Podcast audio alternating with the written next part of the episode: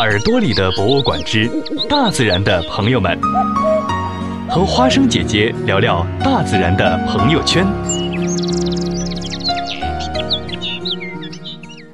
亲爱的，大朋友、小朋友们，大家好！欢迎你们来到耳朵里的博物馆，我是花生姐姐。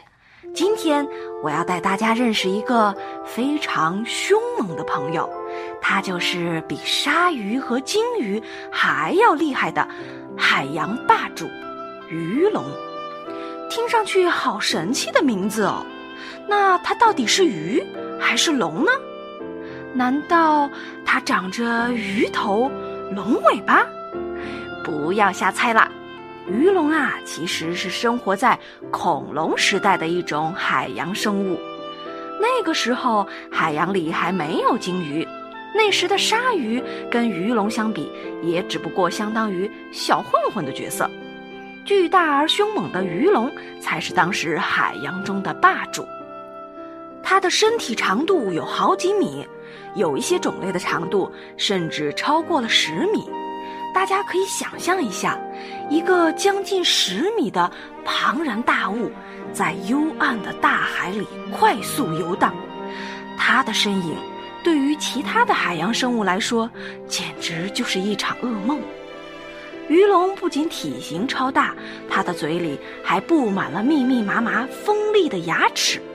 别看它块头那么大，但是身手非常敏捷，而且还是个游泳高手。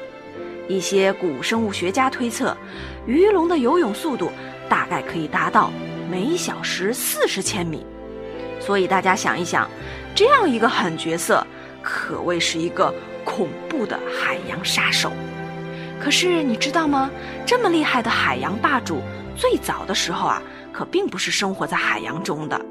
它的祖先其实是一种生活在陆地上的爬行动物，这种爬行动物慢慢的适应了水的环境，于是就搬家来到了海洋里，逐渐演化成了鱼龙。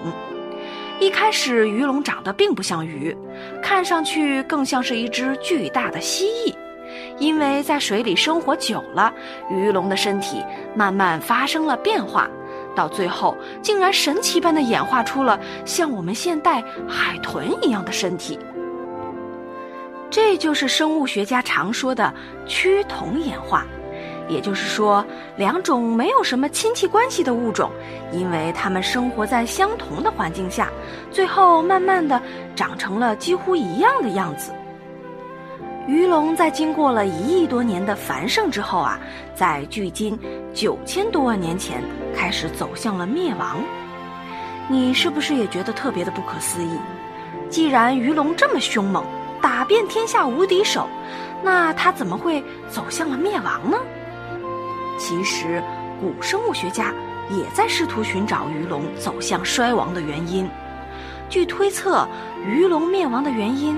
很有可能是因为它的捕猎方式，因为后期的鱼龙基本上都类似于我们现代的海豚，有着非常好的流线型的身体，所以它们可以以高速的运动方式来追逐它们的猎物。